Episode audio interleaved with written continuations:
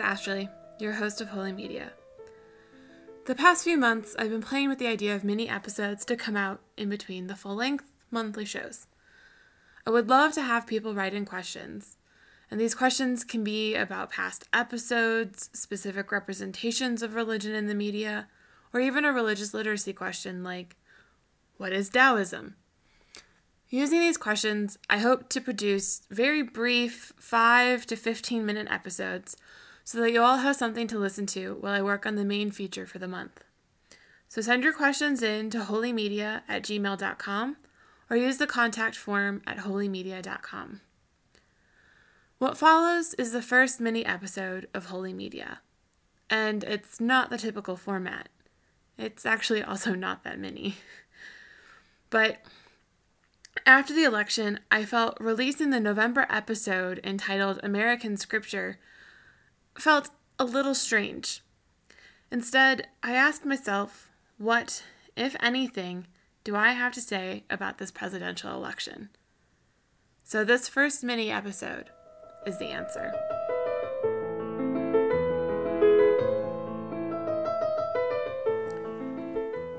Over the last week, I've wrestled with whether or not to offer a response to our nation's presidential election.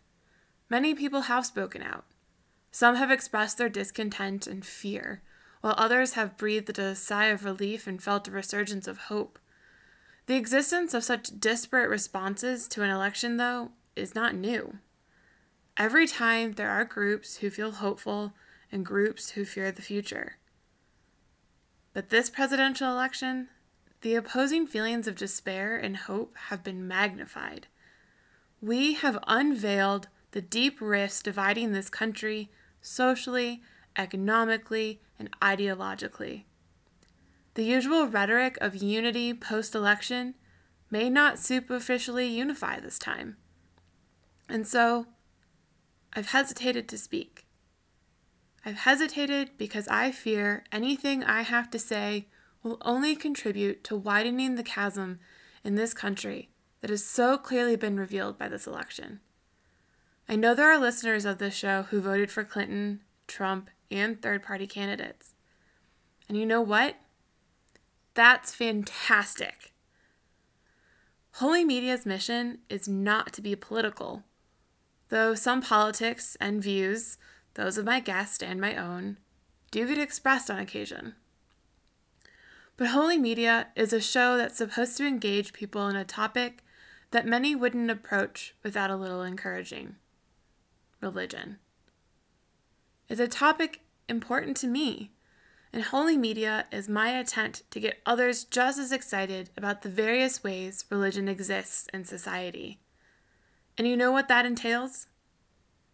Listening to everyone striving to understand the situations and arguments of even those people I wildly disagree with. Throughout my young career in the worlds of religious studies, journalism, and media studies, I've been a part of difficult conversations.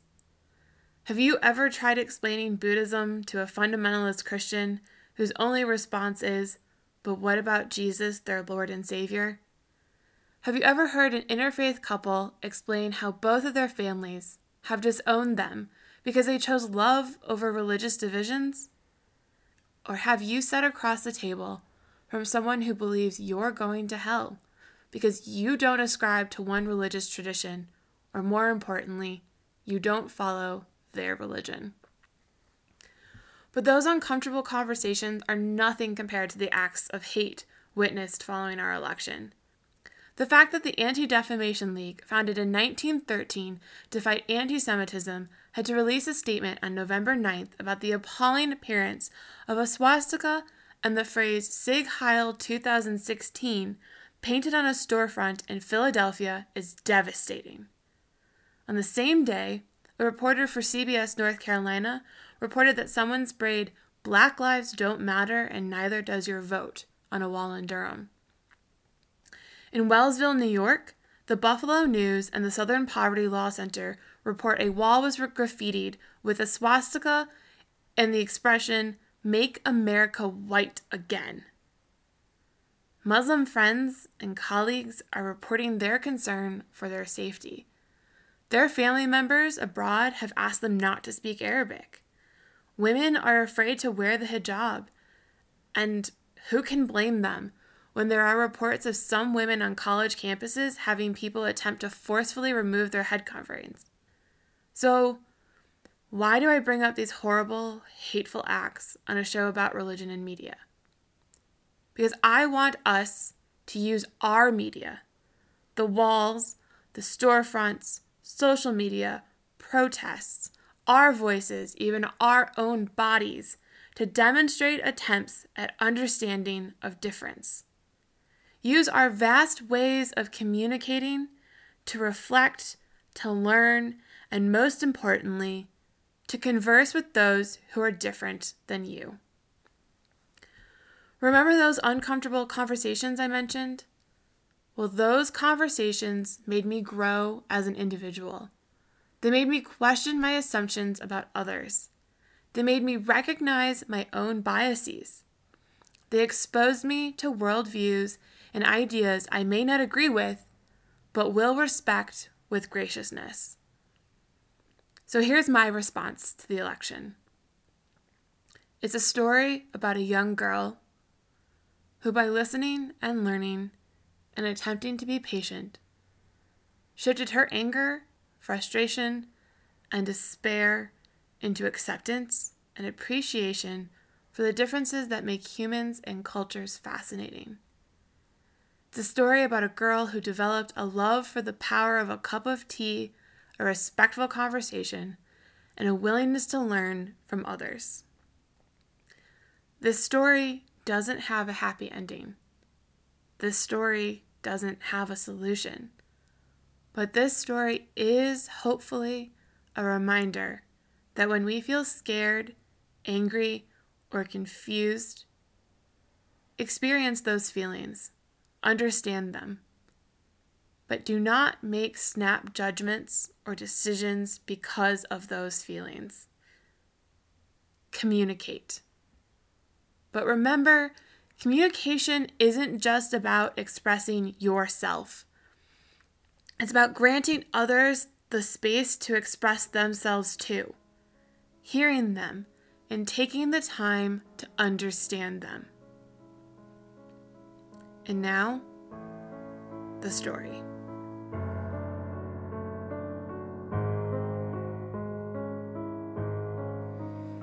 If you're still with me, thank you. Thank you because this is my story. In trying to figure out how to respond to the variety of post election emotions out there, I didn't know what to say.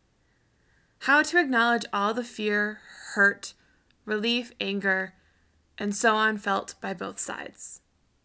And how to reply without coming across as another millennial, another white girl, another feminist, another insert identity category disliked by someone here, and how to speak without overlooking my various privileges. So I decided that speaking for myself, about myself, is the best way. Because my experience is my story. It's my sliver of the national experience. It's my fraction of the American identity. So grab a coffee, a tea, a beer, a whiskey, or a glass of wine. Because, folks, I'm about to answer in full the question I always get asked Why do you study religion? The short answer because at one point I hated religion. But that's not where this story starts. This story starts in 1998 in Metro Detroit. And to tell the beginning of the story, I'm actually going to read the essay I wrote for my college application at 17 entitled An Uncompromising Compromise.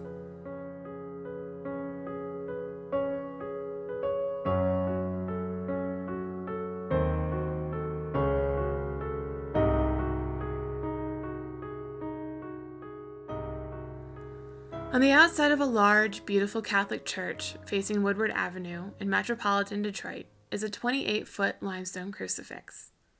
Beneath this looming crucifix stands a young girl mesmerized by its enormity. Her eyes blink quickly, if at all, for fear of missing a single detail of Jesus' body on the cross. This fourth grade girl leans over to whisper in her friend's ear, I want to be a nun.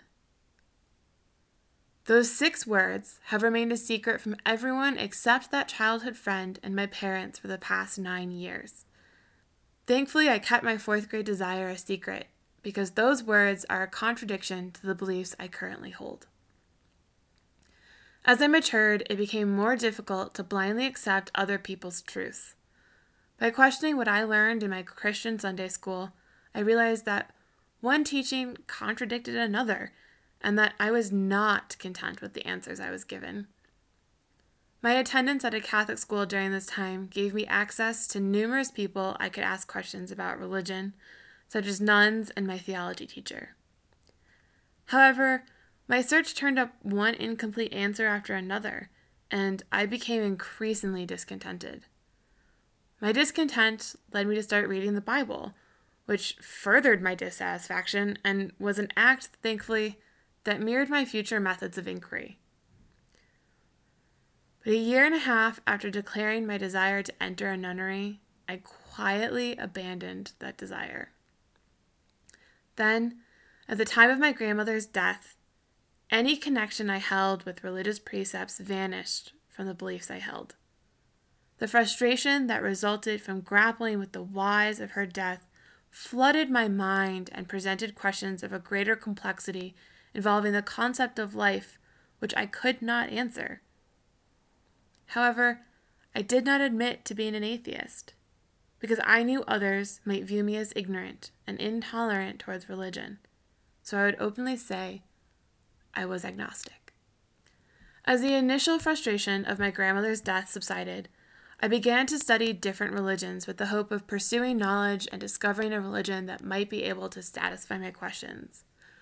My visits to Buddhist and Hindu temples mosques, and synagogues expanded my knowledge beyond the texts I read about the religion's main precepts. My passion for history was also satisfied by my self guided exploration. But as I looked into the past, I came to the cynical realization that religion was a motivating cause behind a vast number of deaths. With events such as the Inquisition, burning of heretics by England's Queen Mary I, the Crusades, and the killings of Buddhists in Tibet, I could not fathom how anyone believed religion was moral. It was then that I stopped my search for the perfect faith, and my disquiet with religion and death returned. I could not bring myself to align with ideas that caused great divisions around the globe. I would eagerly express my belief that established religions divided people while they preached unity. It seemed to me to be the perfect hypocrisy that religions taught people to love thy neighbors, but lashed out against neighbors who held different convictions. After a great deal of reflection, though, I realized that by standing against all forms of established religion, my actions were no different than those who created divides by not remaining open to differing opinions. It seemed apparent that I needed to expand my knowledge of religions beyond history and their main creeds and begin to explore the cultures and the people who were associated with them. As I renewed my exploration, I became enthralled with the different customs and cultures associated with each religion. With this newfound openness, I began to feel I could agree and hold true certain ideas from these faiths. The idea of spirituality interested me and led me to devise my own faith. I called it My Way. And as a middle schooler, I crafted my way to blend my different interests into a conglomerate of beliefs. I can still recall sitting in my room thinking about how an anthropologist would study my way Perhaps they would discuss the interesting pop culture aspect involving the Force from Star Wars, or maybe the dedication to nature my way evoked by encouraging earth friendly living. Yet, whether an anthropologist would note my way's connection to Christianity or Zen Buddhism, it seemed that after my disenchantment with religion, I had finally found a way to separate a history of violence from the principles to which I felt connected. Now, at the age of 17, my way no longer exists. I have found a different way to remain open minded and spiritual. Questioning and remaining curious about other cultures, their beliefs, and the universe maintains this connection. I may no longer desire to be a nun or hold a religious affiliation, but I still connect to the little fourth grade girl who stood in awe at the beauty of faith outside a church off of Woodward Avenue.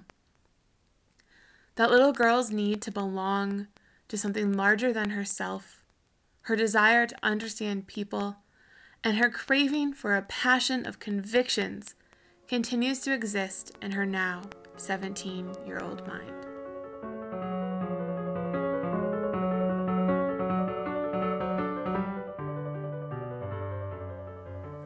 At the time I wrote that essay, I had no idea I would major in religious studies.